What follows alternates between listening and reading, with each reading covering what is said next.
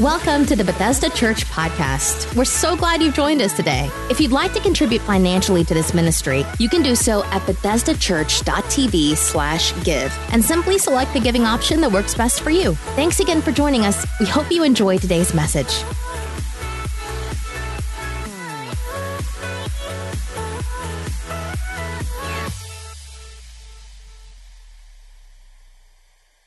Thank you so much for your giving this morning. Uh, excited about what God is doing here at Bethesda Church and really excited uh, to introduce our speaker today. Obviously, no stranger at all to Bethesda Church. Uh, but I want you to stand to your feet and would you give my wife, Pastor Karen Dingess, a big Bethesda welcome as she comes to share God's word with you. Love you. Thank you. Good morning. Now let's give an even bigger praise. Y'all got one for Jesus? Awesome. You guys can be seated as I awkwardly fiddle with this little thing here. You see, this is why technology is amazing when it does what it's supposed to, but I don't think Chad uses it this way. Maybe it doesn't do it. Maybe that's why he doesn't use it. Let's just lay it down. How about we lay it down? Y'all think it's okay if we lay it down? So if I come over here and look at it, it's not big, or if it is big, or if it makes a big shadow, you all just be happy. Everybody gonna be happy this morning? All right, you're being a little quiet. I need you to have a little bit more energy than that, okay? All right, I don't do this all the time. I don't need you to be like amazing, like running the walls or anything like that, but I do need you to like have a little bit, or I'll preach for like three hours because, you know, talking when I'm anxious isn't, is, is what I do. I like filling the, the space, so I'll fill in a lot of space if you, uh, if you don't help me out. I'm excited to share with you guys a message this morning. Um, I actually spoke on this topic down in Melbourne, uh, Florida, back in January at one of the ladies' nights that I was asked to speak at, and um, I do think it's a very relevant message. I thought maybe at some point God would have me speak it here, but I didn't know for sure, and so this week it kind of came available that this was when I was going to speak on it, and so I believe that it's a relevant message for this time, for this season, and we're going to talk about um, a subject, and I'm sure the title screen's up there. It's all noise. It's all noise. You're like, what does that even mean, PK? What does that mean? And I want us to talk a little bit about managing expectations versus reality. And as I began to prepare this message, like I said back in January when God was laying it on my heart, I started to think about where I feel like a lot of us were at that time of the year. What do we do at the beginning of the year? We, we set goals, we have uh, New Year's resolutions, we have. Um, things that we want to kind of leave behind from last year and we have some things that we are you know we suddenly believe we're going to take 50 pounds off of our body you know, anybody have big big goals? Anybody going to be a millionaire this year? On January 1st, you decided this is the year you're going to turn those finances around, and you're going to, you know, have three beach houses in Cabo or something. I don't know. I don't know what your what your big uh, win for the year was going to be. Uh, maybe it was finally time to organize the closets, or lose the 15 pounds, or 50, or 150. And you know, there's there's all kinds of goals. Um, move up the ladder at work uh, be more present at home, complete this semester of classes, and like finally be done with that degree. Um, move on from all the baggage from last year, get out of debt, finally meet your soulmate, finally get rid of the last soulmate. No, I'm just joking. I'm just joking. Maybe it's four or five of those things all at once because some of you all are overachievers. Anybody an overachiever in the house? Anybody going to be a millionaire and run a marathon this year? Both of them were on your list. Come on, Iron Man. Nobody's waving at me. No one wants to do that this year.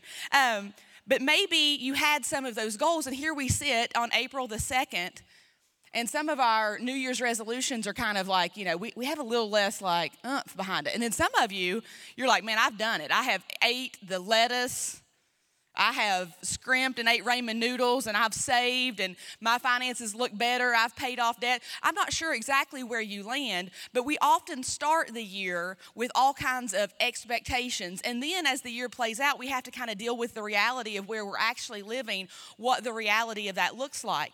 Um, with every dream, every goal, every plan, every prayer, there's always a voice that comes alongside to try to just, you know, suck the joy. Have y'all ever experienced that, or am I the only one that has any sort of like um, retaliation when I decide to take a little territory in my life back from the devil? Anybody else have any retaliation? Okay, come on. I told you, you got to like move with me. You got to be there. Possibly you can keep it managed to like, you know, a whisper, you know, like you know that it's there, but you're ignoring it and you're just kind of keeping it. Uh, but sometimes that nagging voice of the enemy, the, the, the one who hates our souls, the ones who wants to steal and kill and destroy in our lives, sometimes it will even wake us up shouting at us at night. Anybody ever been woken up in the middle of the night by the devil? By just like the fear of what if I can't turn this business around? What if I can't make payroll? What if she really leaves me? What if I never see my kids again? What if we file bankruptcy? Whatever it might be, but you wake up out of that stillness and you're just like you're scared to death, cold sweat, you can't sleep. You know, that's how loud sometimes that that voice can get in our lives. The reality of, of the of the battle that's going on about our expectations and the reality that's going on. Um, either way, whether it's a, a, still little voice, you know, kind of whispering, nagging in our ear, not the still small voice of the Lord, but a, a nagging voice, or that one that's just shouting, You're a failure. You're never going to do this. You'll never accomplish this. You're a loser. Look at your daddy. Look at your mommy. Look where you came from. Who do you think you are? Remember what happened last time? Sometimes it's that loud. Sometimes it's in our ear while we're trying to accomplish whatever goal we have set. either way, it's typically present when we begin to push towards the things that will better us things that will push us towards to make us more like Christ. He never really fights you when you decide you're going to sit down with a half gallon of ice cream at 11 o'clock at night and watch some garbage on TV, does he? Anybody feel like the, you know, the, the devil come up to you and be like, oh, this is a bad idea. This is a bad idea. You shouldn't do this. Don't put apple pie with that ice cream. Don't you do it. Don't you do it. No, no, he never does that. He never does that. Uh, it's always when we're trying to better ourselves, it's trying, when we're trying to be more like Christ, when we're trying to put a little distance between us and sin. None of us have the devil roll up with us to the bar and be like, don't go in there. Those people are all heathens. They're going to bring you down. You remember last time you hung out here, you ended up dancing up on that bar. You regretted it for three months. You hung your head in shame. No, but the devil doesn't do that. He lets you act a fool, but, and then he'll make you feel guilty about it later. But he's never the one saying, don't do that, don't do that when it comes to sin. He's just not. He comes to steal, he comes to kill, he comes to destroy. It's not a joke. It's not just some fairy tale. It's not Cinderella, you know, and, and, the, and the pumpkins and the, and the glass slipper kind of story. It's the reality. It's the word of God that was left for us. He comes to steal. He comes to, to steal. He comes to destroy. That's what he does. And so, when we are setting a goal, when we're putting distance between ourselves and sin, when we have to make the decision about what, what we're going to do with our existence, how much territory we're going to take for the kingdom, we have to know that we're going to have a little bit of struggle that comes up against us to destroy us. Try to, anyway. He's bringing up every doubt that you've ever had in yourself, every failure, every misstep that you've ever taken, because he don't play, you know? He don't just, you know, not not go there. He goes there. He makes you feel complete wreck like over whatever it is that you've ever done. I mean, you could have been seven and stole bu- bubble gum. He'll bring it up in your mind when you decide you're going to like, you know, go and do something. He'll he'll he'll do whatever it is he can to try to deter you. He'll remind us of the things that we never completed from last year. We had goals, we had expectations. Why is this year going to be any different? You know, why? Why would he do that? And so these are the sort of things that he does. He'll bring up our inadequacies and the things that we're all too familiar with about ourselves. And, and, and sometimes it even makes sense. It's like, you know what? He's kind of right. I kind of always do fail at relationships. I kind of always am bad with money. And before long, we start to believe what he's saying. So we have to be very careful about managing those voices that come into our heads. You know all the reasons that we should quit even before we start. And the, and the reason the devil shows up is because he wants to shift our perspective from one of possibility to what? To one of despair. You can't do this. You'll never do it. You'll never, you're never going to accomplish this. You're never going to get out of debt. You're never going to save this marriage. That kid's never going to get off drugs. He's just a bad egg. You know, that's the kind of stuff he says about your family. He doesn't say positive things like Johnny's going to do great things for the Lord. That's not ever going to be something that you hear in the middle of the night woken up by the devil. It's just not.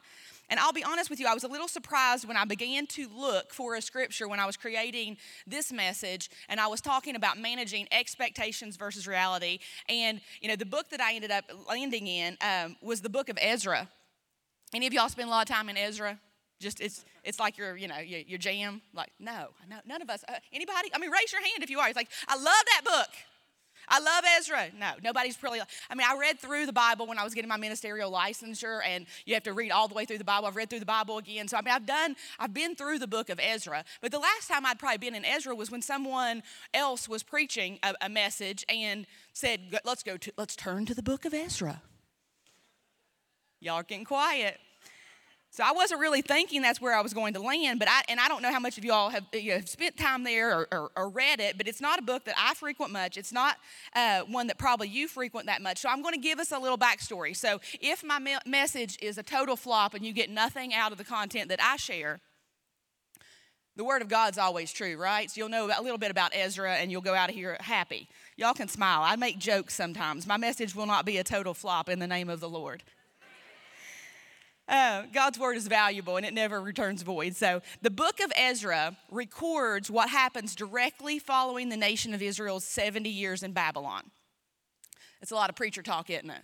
Start talking about Babylon and all these years and all this stuff. It gets a little bit like, ooh, I'm gonna go to sleep, PK. Babylon has fallen. Everybody say Babylon. Babylon has fallen. Cyrus has taken over. Everybody say Cyrus. Cyrus was the king of Persia. Everybody say Persia. All right, y'all are doing good. Y'all are Bible scholars. You're going to go to April's. You're going to go to Hill and Holler. You're going to tell the waitress about Cyrus, Persia, Babylon. You're going to sound like you have just been to the school of theology. You're going to be great. I believe in you. And so, old Persia, he sends out a decree allowing all the Jews to go back to Jerusalem to rebuild the temple. And he even gives them the materials necessary to go build this temple. The book of Ezra is written by Who's real smart? Who wrote, who wrote the book of Ezra? Ezra. Good job. See, some of y'all know this. It's not that hard. Open your Bibles. I promise it won't bite you.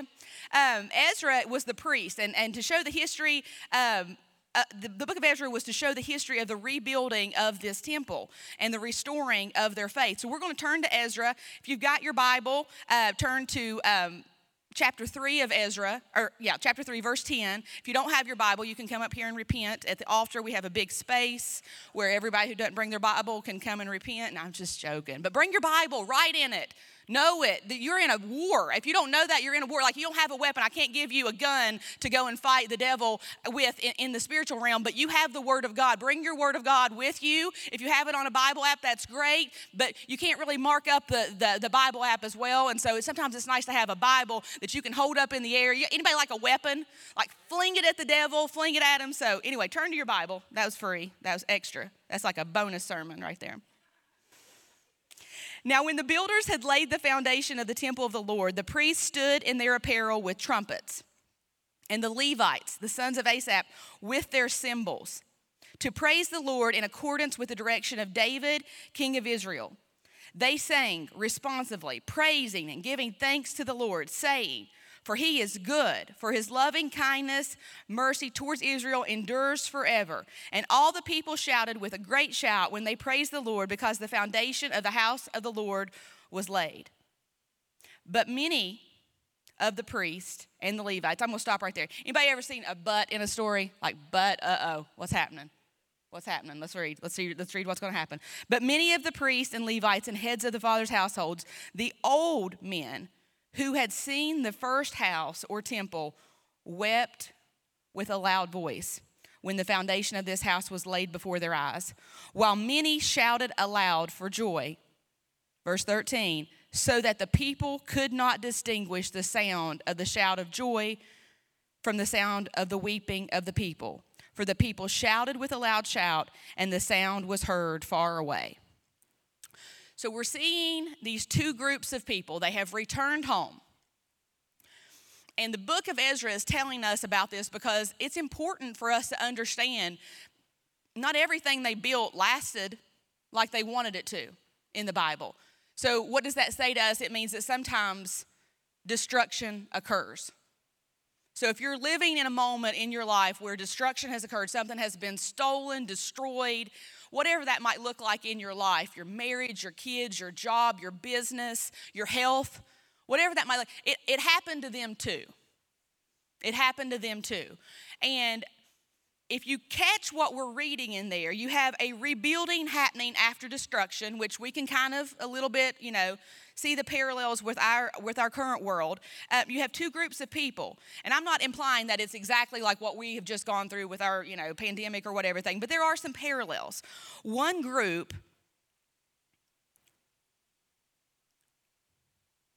they're working with all their might on what God has spoken to them as instructions, and they are so excited for their future. They were the generations that had been born while in captivity in Babylon. A long time of being in captivity. And they're free and they're so excited and they're ready to just build. They're ready to, to take the word of God. They see this as provision from God. They are ready. They are so excited for the future. They had never known the glory of Solomon's former temple, they had never known that. They had no real reference point to compare what they were building to what was. This might be a case where you could say that ignorance is bliss. Thank goodness for a new generation coming up that doesn't know everything that we've all been through or whatever it might be because sometimes you don't even need to know what you, you missed out on. You know, you don't, you don't need to know that because it's the only way you could really have joy. You can have peace, you can have excitement. But I'm going somewhere, I promise. They were shouting with joy that the foundation was being laid and that the prophecy was being fulfilled. They had hope, they were about their father's business, and they were pumped. Woo! Everybody give a woo. Woo! woo. That's right. But there was another group. There's always another group. There's always at least one in the group, right? And I'm not, I'm not critiquing this other group. I want to tell you a little bit about them, though.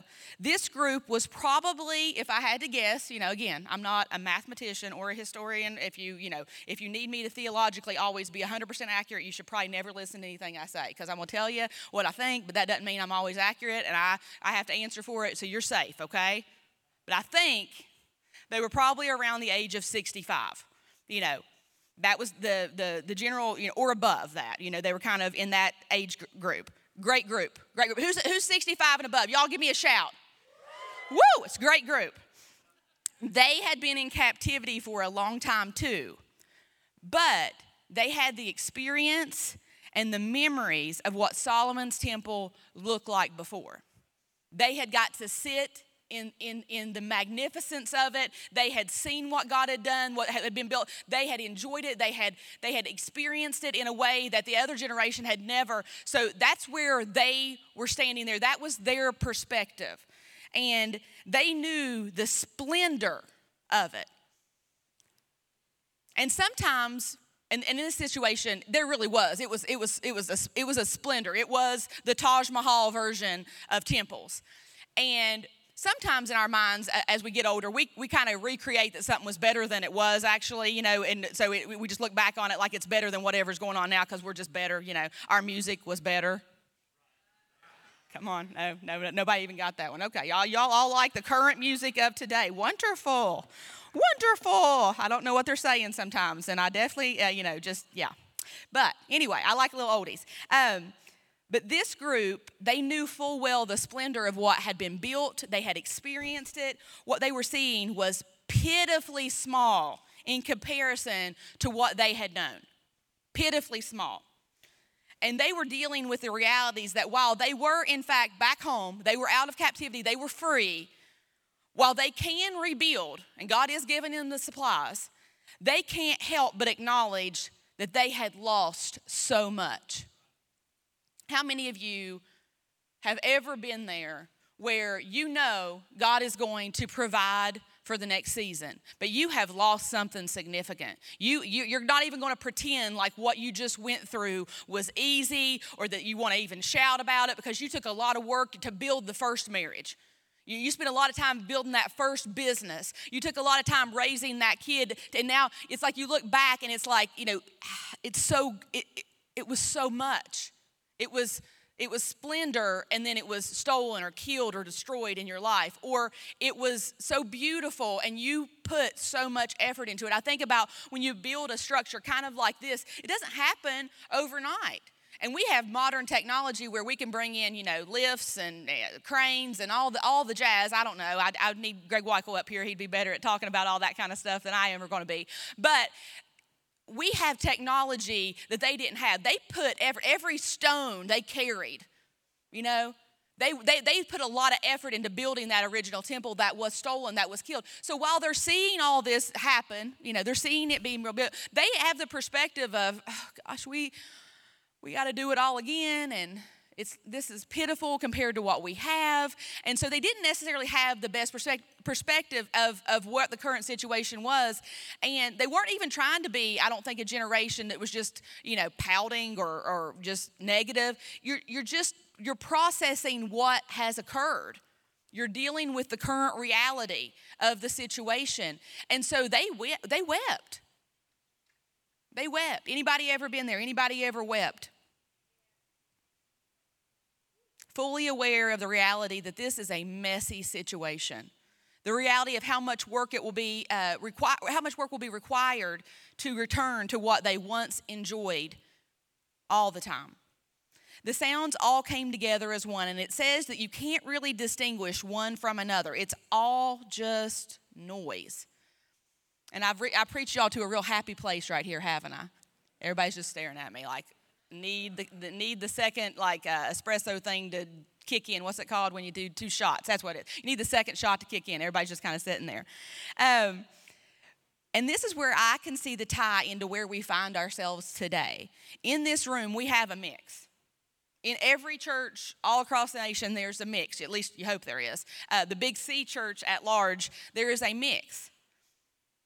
There are some in this room today that live in a world that is far from perfect, but they have found the Lord recently. You know, they have found him. They are finally free. They are dreaming big. They have hope. The sky's the limit. There's nothing that their God cannot do. They're ready to take on hell with, you know, uh, just their Bible, a, a shot or a, a, water gun, and, you know, maybe a Red Bull or something. You know, I don't know, what, whatever this generation's drinking right now, you know, as far as like energy drinks. But they're ready to take it on. They're excited. They don't have all of the other history in their in their minds. They're just excited. They finally know peace. They finally know freedom. They are free. They're saved. And you know, that's that's a special season of life. How many of you all remember the first time you got saved? You really started believing the word of God. You're on fire for the Lord. You're ready to witness to everybody in, you know, the, the, the grocery store, to the mail office, wherever you're at. Um, there's a separate group, though, in every church, and we have some life under our belt you know, I'm included in that group. I'll include myself in that. We have known the Lord. We have seen his splendor. We have also known defeat. We have blown it royally before. We realize that where we are in this season of life versus where we expected to be might not be, you know, the same. In our careers, our marriage, our health, our finance, finances, anybody wake up again today and you were not a billionaire? Not, just didn't, it just didn't happen again today. You know, maybe tomorrow maybe tomorrow I will be a billionaire. No, I'm just joking. I don't care about that kind of stuff. Um, but if you want to give it to me, God, I, you will get it through me. If you get it to me, you'll get it through me. I know I'll, I'll be used. Um, maybe it was our fault that we are currently in this situation or maybe it was the result of circumstances that we had no control over anybody ever just been handed some circumstances and you had no control over it the doctor tells you that diagnosis and you didn't ask for that to be a part of your Tuesday. You know, you didn't really want that to be a part of your Tuesday, but the current circumstances of our retirement, maybe not, they, they may not be where our 10 year plan said they would be right now. Our economy is in a, in a different state than we thought. Our reality may not look like the Pinterest board. You know, you remember, I don't even know if Pinterest is still popular, but you like, you planned out your perfect wedding and home and living room and kitchen, all those little things. And so most people are not putting recession and, uh, you know, retirements, you know, going to, to to pot or whatever on their 10 year plan. Like, I would love to go bankrupt. Yes, let's do that in seven years. You know, no one writes that down. No one wants to see the, the gas prices go up. No one wants to see the cost of green beans go up. You know, that's just not what we're like planning in our dream world. We want to walk into all that God has for us, this, this group of us, but we have to press through the realities of the current situation of doubt, of fear. We have to push through those. The reality is that this fallen world is everywhere we look. And sometimes when you're just getting saved, you don't see all that stuff. You know, I mean, like you are seeing it from these these goggles that have no, you know, they're just like uh, what, what's it called when you have rose-colored glasses? You know, like I'm gonna save the whole world. You know, like they're just off to it. You know, and that's great. Like I mean, all of us should really stay in that state, honestly. But when when someone's coming at you every day to steal, kill, and destroy, oftentimes we get a little bit like, going to try to invite my neighbor to Easter before next week, you know? That's that's the goal, you know. It goes from really believing that we can make a difference to like I'm going to try to do something. To, to, to, to, even less than that, some people don't have any hope at all, um, depending upon where they're at. So these two groups are in every church, and there's a little mingling in between of where they're at. Not everybody's on one end and one on the other end. There's some, kind, but most of us are in one of those two groups of people. And I know that because I'm a pastor. I see it. I travel to other churches. I see it. There are two groups trying to work together, worship together, take territory together. One looking forward with hope and joy and, and the promises of God being fulfilled. The other almost like waiting, just like God, split the heavens. Come and get us. These people are crazy down here, and you know, I know you want them all saved, but just come get me. Just come get me. You know, that's, sometimes that's how the other group of us are. We're just kind of, you know, exhausted with, with the trials of this world. So, some of us are trying to reconcile the past and the tormenting words of the enemy with the reality, reality that God is not finished with us yet. Because the reality is, He's not finished with us yet. Even though we're in that other group, maybe, you know, He's not split the eastern sky open yet, and we're not being called home in this moment. So, until then, we have to work as if we're excited to reach other people. So, there's these two different groups. There's some tension there. And I probably made everybody mad because everybody's not happy unless you just got saved last week and you're like, yeah, I'm the good one in this story. I'm the one with faith. Um, but God wants to bless all of the people in this story. So how do we do it? You know, I'm going to try to walk you through three steps pretty quickly. I, um, I, have that uh, some, some scripture that I feel like is going to encourage us and it's going to tie all this together. Um, the first is surrendering our memories and our expectations and dreams to God because ultimately whatever our expectations are our dreams are wherever we're currently wanting to you know uh, what we're, what we're currently wanting to accomplish we have to surrender that to god. Because if it's not a god-given dream why are we even working at it? You know if it's not his plan and his word you know like why are we even spending our time on that? Second corinthians tells us therefore i take pleasure in infirmity in reproaches in needs, in persecutions, in distresses, for Christ's sake. For when I am weak, then I am strong. All right, we all have heard that at some point if we've been around a little bit. The message reads, and this is kind of a different way, a different read on it. Now I take limitations in stride and with good cheer. Anybody love it when they get, you know, a flat tire like, oh, this is the best part of my day. Good cheer, he says. Good cheer. Let's work on that. These limitations that cut me down to size abuse, accidents, opposition, bad breaks I just let Christ take over. And so the weaker I get, the stronger I become. Now, listen, we got some work to do in that scripture. There's that right there. If you didn't work on anything else between now and when Jesus comes back, that would probably keep us busy. Online audience, I, they're not, they're not, they're not in, they're not on board with me here. But I need you all to be online with me. Like you're, you're I know you're in your recliner saying, "Yes, PK, that's the word we're going to accomplish." I'm going to celebrate abuse, you know, by my coworkers. I'm going to celebrate, you know, whatever opposition that comes towards me because it's a chance for Christ to just, you know, be glorified. Uh, most of us are not living like that. We go home and we complain about that coworker, you know. We go home and we talk about the bad breaks and the accidents and why this happened. Why did that happen? If I'm being honest, most of us never write, would never write a single chapter of our story to contain any trouble. None of us are writing in an abusive husband in. Are you? Anybody writing that in your story? Like, come on, God, give me that. No, we're not a narcissistic coworker, breast cancer, bankruptcy, none of us, it's not happening. You know, the worst we're to maybe write into a story if we're writing it about ourselves is we're to cut ourselves some bad bangs that we got to like grow out. You know, for a couple months and regret. You know, that's that's the most regret we really want to live with in life. That's the most terrible thing that we want to happen in 2023 if we're being honest because we've been through a lot. We're like, no, I'm not I'm not writing that into my story. A bad chapter is a, is a minimal thing if we're writing the story. And so we don't always celebrate when those things are a part of our story. Our most passionate knowledge of God and who He truly is, though, is most often revealed to us in the parts of our stories where there's some turmoil, where we're helpless, where we're, we couldn't do it without Him. And I'll be honest, if we didn't have some of those things in our lives, we would never stop and really acknowledge who He is versus who we are, and how little we are and how big He is. Would we know God as healer? Would we really know Him if that diagnosis had never came? Would we know Him as deliverer? Like, really know Him if we've never been entangled or held captive by a sin or by a spirit or by a person? We wouldn't know what it's like to be free. We really wouldn't know. Would we know Him as provider if we had never known want? So sometimes the things that we seem we think are the, the worst things that can happen to us are actually the things that cause us to lean into him the most. They they draw us closer to him. You see, the areas you can minister the most out of authentically are the parts of the story that you would have left out of the book altogether. I know, I'm just making y'all so happy, aren't I? We're going to turn over to Isaiah 26, verse 3. And in this, when we're going to accept the reality as the foundation you are now building from, what these group of people, this other group had to do is they had to accept the fact, the reality that the foundation that they were now building from wasn't exactly what they wanted. But the, the truth isn't changing. It is what it is. And Isaiah 26 and 3 says, You will keep him in perfect peace whose mind is stayed on you because he trusts in you.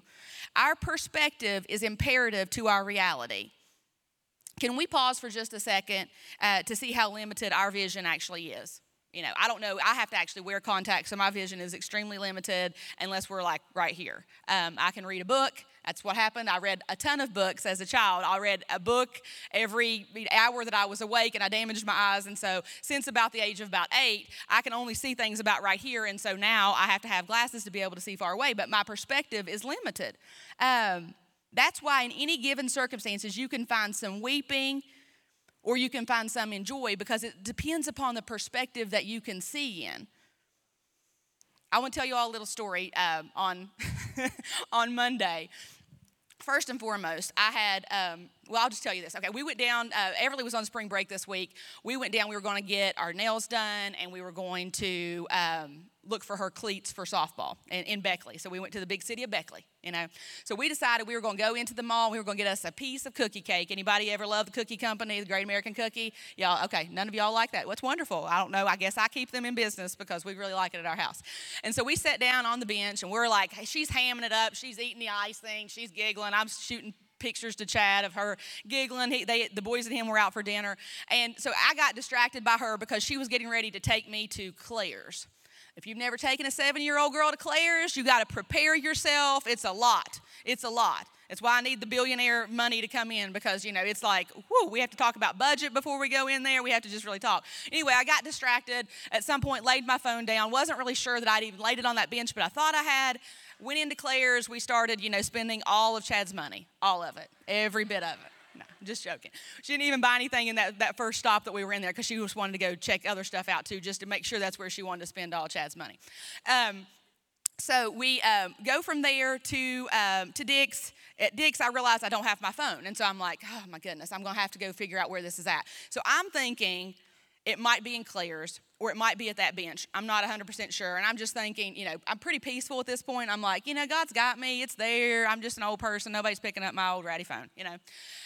That's not what happened, though. So I'm kind of like, so I go to the bench, it's not there.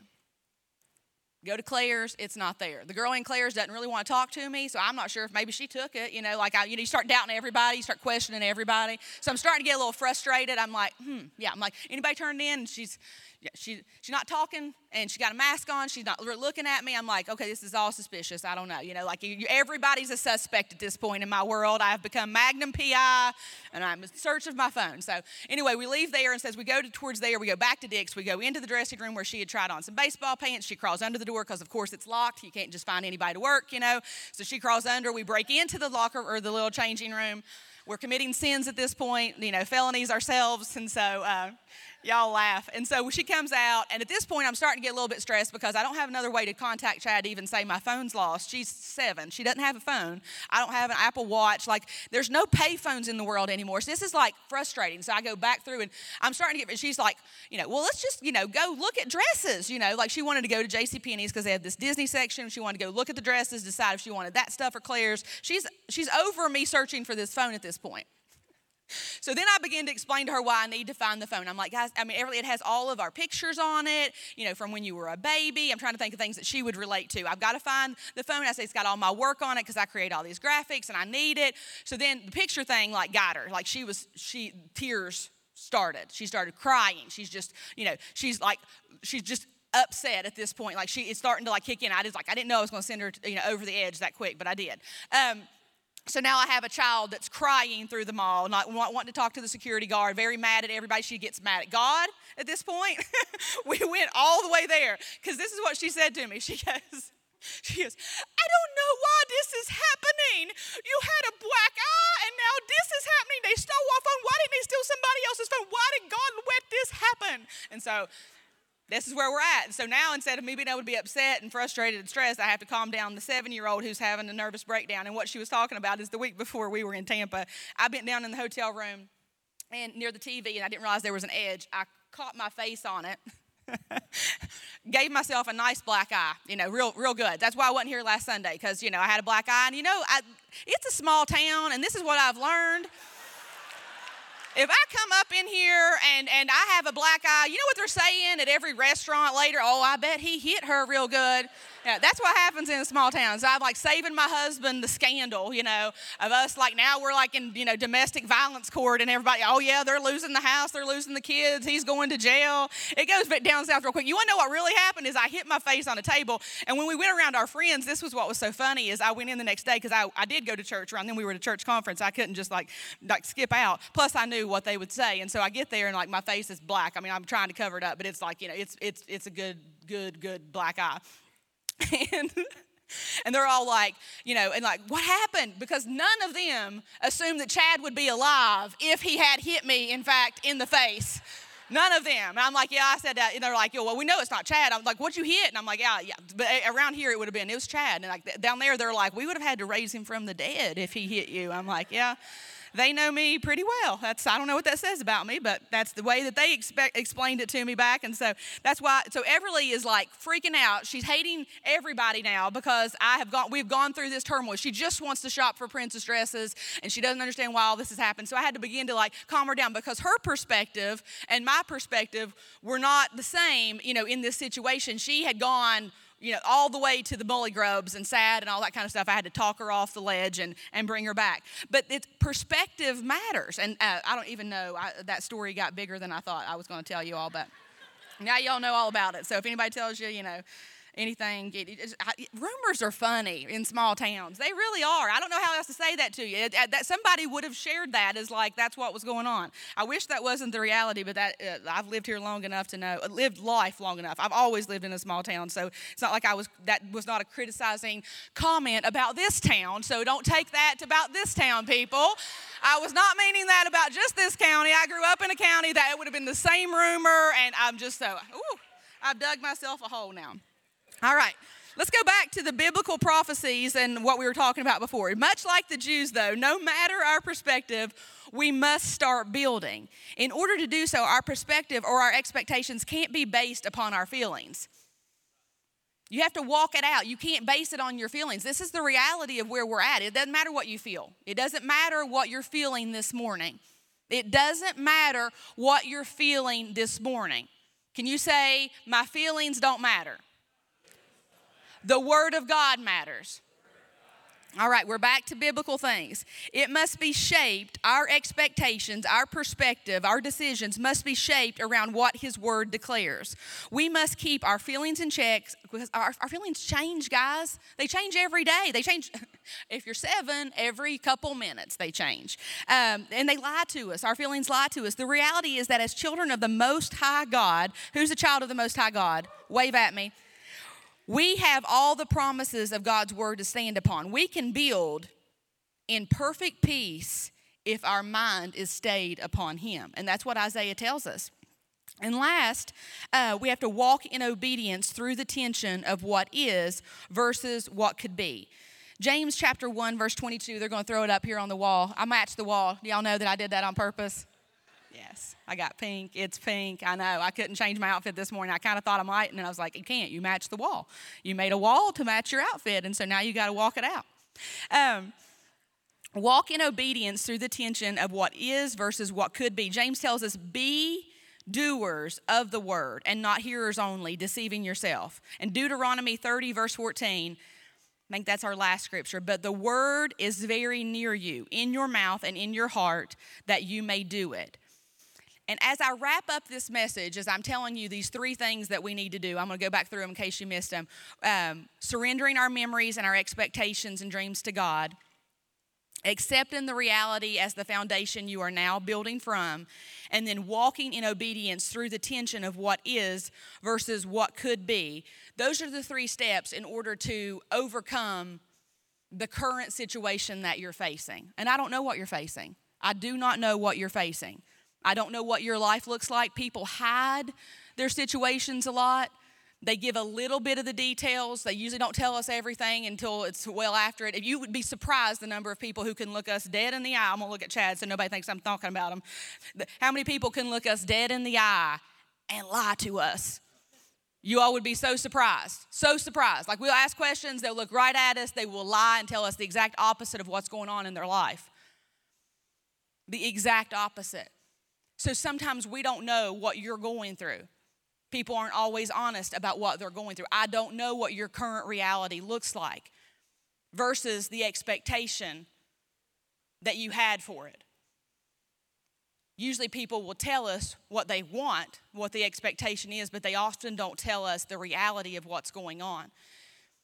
Maybe they're being honest with God. I doubt it. If you can't be honest with a person, you're probably not being honest with God either, but maybe, I don't know. But we have to be honest about where we are. We have to have that moment where we we we understand the tension of what is what versus what could be, and we have to to decide to do the word of God. We have to decide that He has set them free. He's given them the supplies. And whether you want to build or not, it's time to build. It's time to do the Word of God. But what I found when I was studying this out in Ezra, and this was a really cool moment for me, I'm going to let you guys do it as well. It kind of is how I got the name for the message. In wrapping this up, transport yourself there for just a minute. Imagine, if you will, I'm going to try to speak culture talk, that this story was the newest Netflix sensation. This was like, what's that, what's that horse show that everybody likes or whatever? Huh? Heartland or Virgin River or whatever it is. I'm going to try not to pick anything that's too sinful that y'all are watching because I know people watch junk on, on Netflix. It's just, it's a mess. Turn it off, you know. But, but for a moment, pretend that this story, this, this Ezra story, is the reality of what you're watching on there. You're watching it on there. You're watching Ezra, you're watching these two groups, you're watching Cyrus, you know, y'all remember Persia, Babylon, all the stuff we talked about. You're, you're there. You're transporting yourself there for just a minute. There's something that's significant that we have the ability to do that no one standing there watching it all play out could have done. Because we're reading it back. We, we, we have a perspective of after the fact. And you know what you can do when you're watching a show? Somebody screams from the other room, or you, you, you, you want to do this, you can hit the mute button. So the scene's still playing out, but you can't hear it so you can't hear anything. That would give us a really neat perspective on this story that's happening in Ezra. It would eliminate what? All the noise. If there's no shouting, if there's no weeping, what would the focus on the screen be? The focus is that the foundation has been built.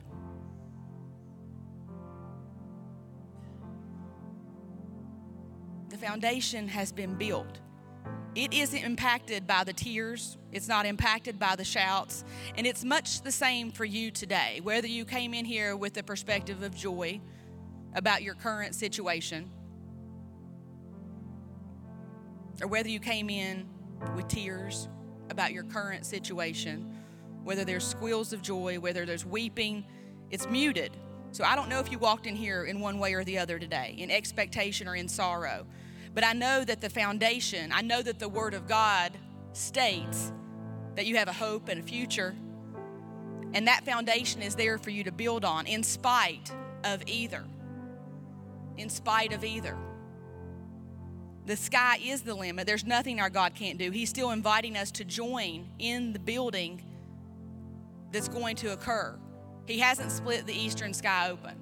So whether you just got saved last week and you just joined the team, or you've been on the team for 40 years and you're a little tired and this world is a little weary to you and you're a little exhausted with all of it, He's invited you to join in the building. He's invited you to be a part of the kingdom. He's still inviting us, His bride, His church, to be a part of all this. And if you turn down the weeping and you turn down the joy or the, the, the, squeals or whatever joy looks like to you or sounds like to you, and you just watch, you can see on that screen that they, in your mind, that they're building. They started. Sometimes just starting again is the hardest thing you can do because what you've been handed, the circumstances you may not have chosen, you may have, you may have been the one that wrecked the whole marriage, you know, but but you got to build again. You got to you might have been the one that decided to use again, you know, and you had you had quit. You'd gone 90 days, you'd gone 120, you gone 2 years, you know, and you decided to use again. But you know what? You can build again you can build again. You may be crying or you may be shouting joyfully. Either way, you can build again. He has laid the foundation, He has invited us to be a part of the building, and your life isn't over. I had someone that I was praying with at the conference this last weekend, and I, I she, she, I was, was, trying to, you know, just see what she needed, and and and the thing that came out of her mouth was, "I just don't want God to give up on me." And I don't know if that's you this morning. I don't know if you feel like maybe he, he, he may have just given up hope that you're ever going to get on board and do what he's called you to do. You know, if you're ever going to stop doing all that sin that you know you need to quit, or, you know, you're finally going to walk into the anointing. Sometimes we can stop sinning, but we haven't fully walked into the anointing of what we're called to do, and that's still disobedience. You know, and I think that's where she was at. She just like, I know he's told me to do something. And I hope he doesn't give up on me I hope he gives me more time to do that. And I had to I had to I had to whisper in her ear as I was praying for her, you breathed a minute ago.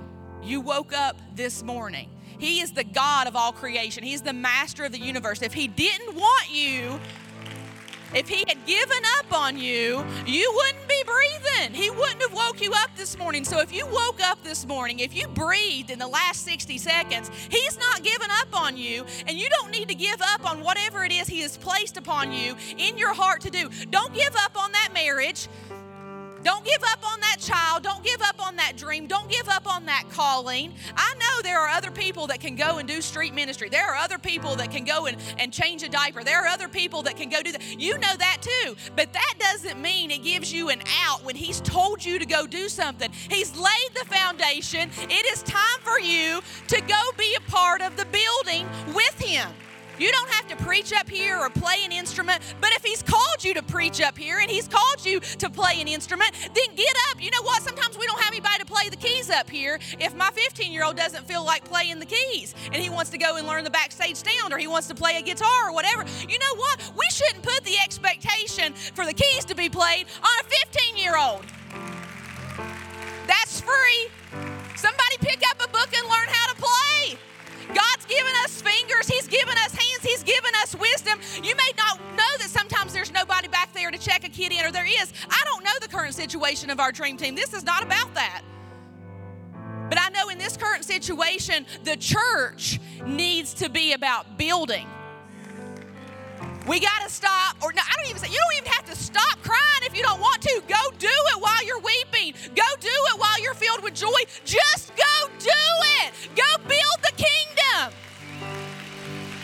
We have Easter Sunday next week. We should be the most excited group of people that exist. Our resurrection, resurrected King is going to be celebrated next Sunday. Sunday. We should not be sad. Should not be apathetic. We should not be lazy. We should be about our Father's business. We should be going over and taking a pie to the neighbors. We should be stopping people at the gas station and say, hey man, here's 10 bucks. I'd love for you to come to church next week. If you'll use this gas money, I know you can get there. I'll save you a seat. Be about the Father's business. Be about kingdom building. He is building a foundation, He's building a church. If you want to be a part of it, just join in. It doesn't have to be about Bethesda. That's not even what I'm talking about. I'm saying join in in whatever way He's told you to join in. Don't be apathetic. Don't give up. Don't give up on the ones that still lost. There's still building to be done. And as we wrap up, as the worship team joins us up here, I want us on this Palm Sunday. We had an entire group of people up here on the stage, you know, little people this morning. Aren't they beautiful? Don't we love our kids? Don't we want a church for them in 15 years? Don't we want a church for them in 20 years? We can't get apathetic. We can't get lazy. We have to know the assignment and fulfill it. The last couple years have exhausted a lot of us. I'll let you know, I've been exhausted at moments with people, with situations, with circumstances, with, with government. Like, I, I, I promise you, I have probably felt a lot of what you felt. Even this very week, what we had to watch play out at a school. I had to sit there and at social media, like, I didn't post anything this week.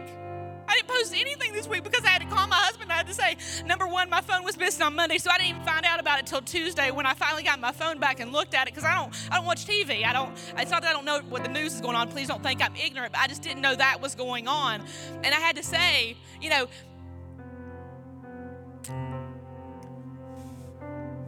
Do I post and tell this crazy world that all of our babies are going to be on a stage that they can get to this weekend? Do I do I post that? I've been through social media training on what we're supposed to post and what we're not supposed to, to post. And when there's a tragedy, you're supposed to shut down all your posting for that day and be sensitive to whatever it is learned that a decade ago and honestly there's a tragedy every day so i have to like kind of like manage that in some regard but it just it got to me and i couldn't even post anything this week I couldn't post anything because I'm like, what do we even say? What do we do? This world is crazy.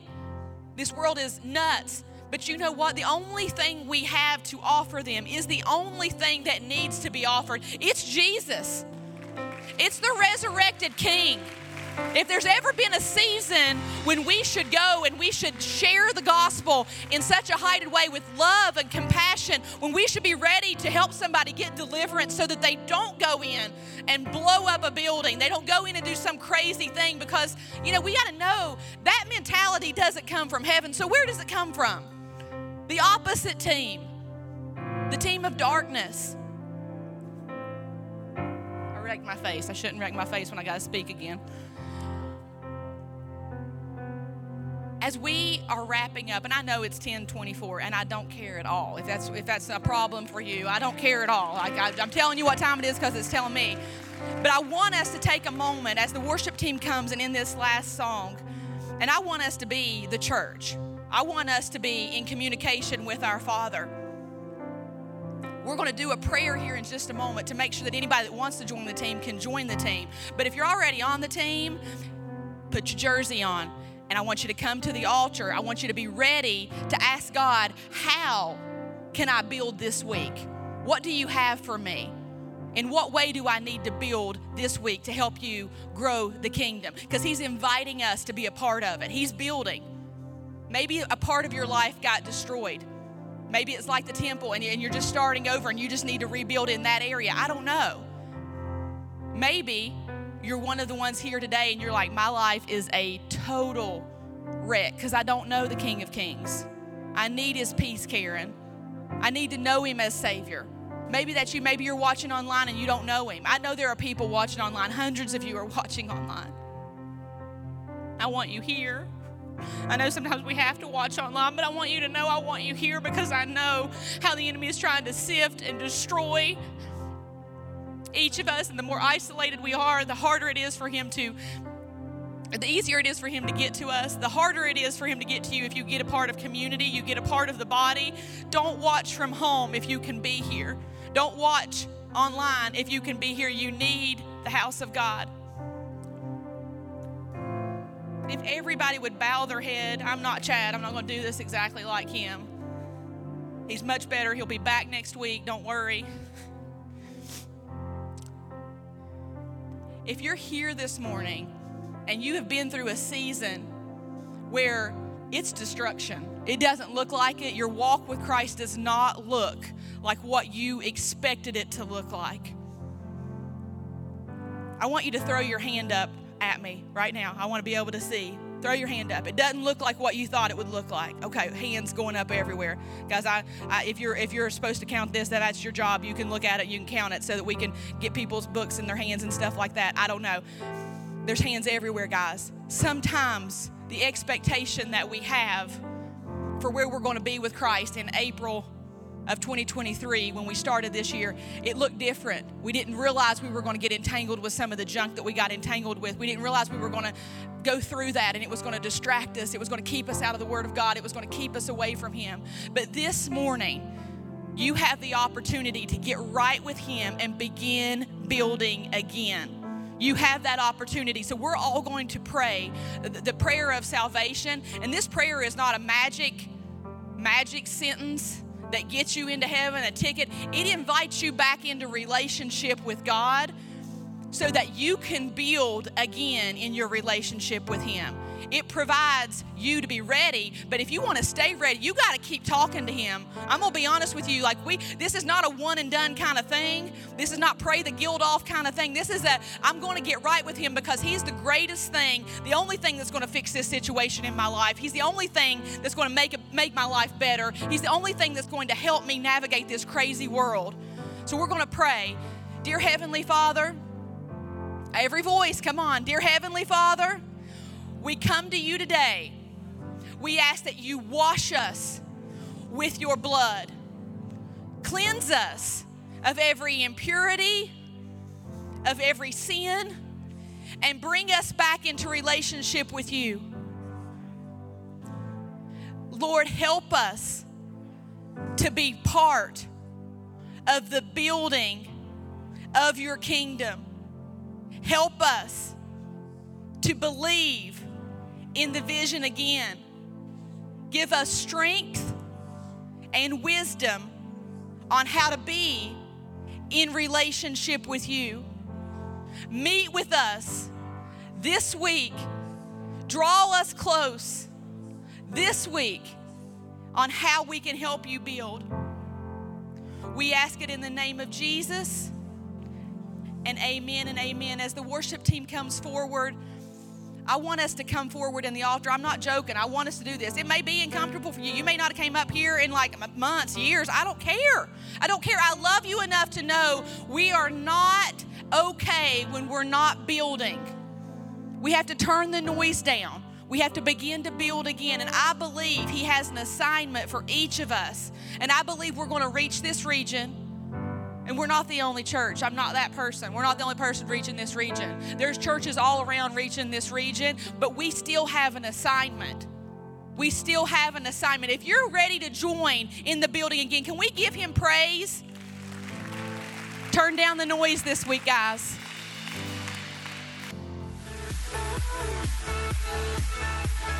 Thanks for listening to this week's message from Bethesda Church. We hope you'll stay connected by following us online. You can find us on Facebook, Twitter, Instagram, and our website, BethesdaChurch.tv. Thank you for joining us and have a great day.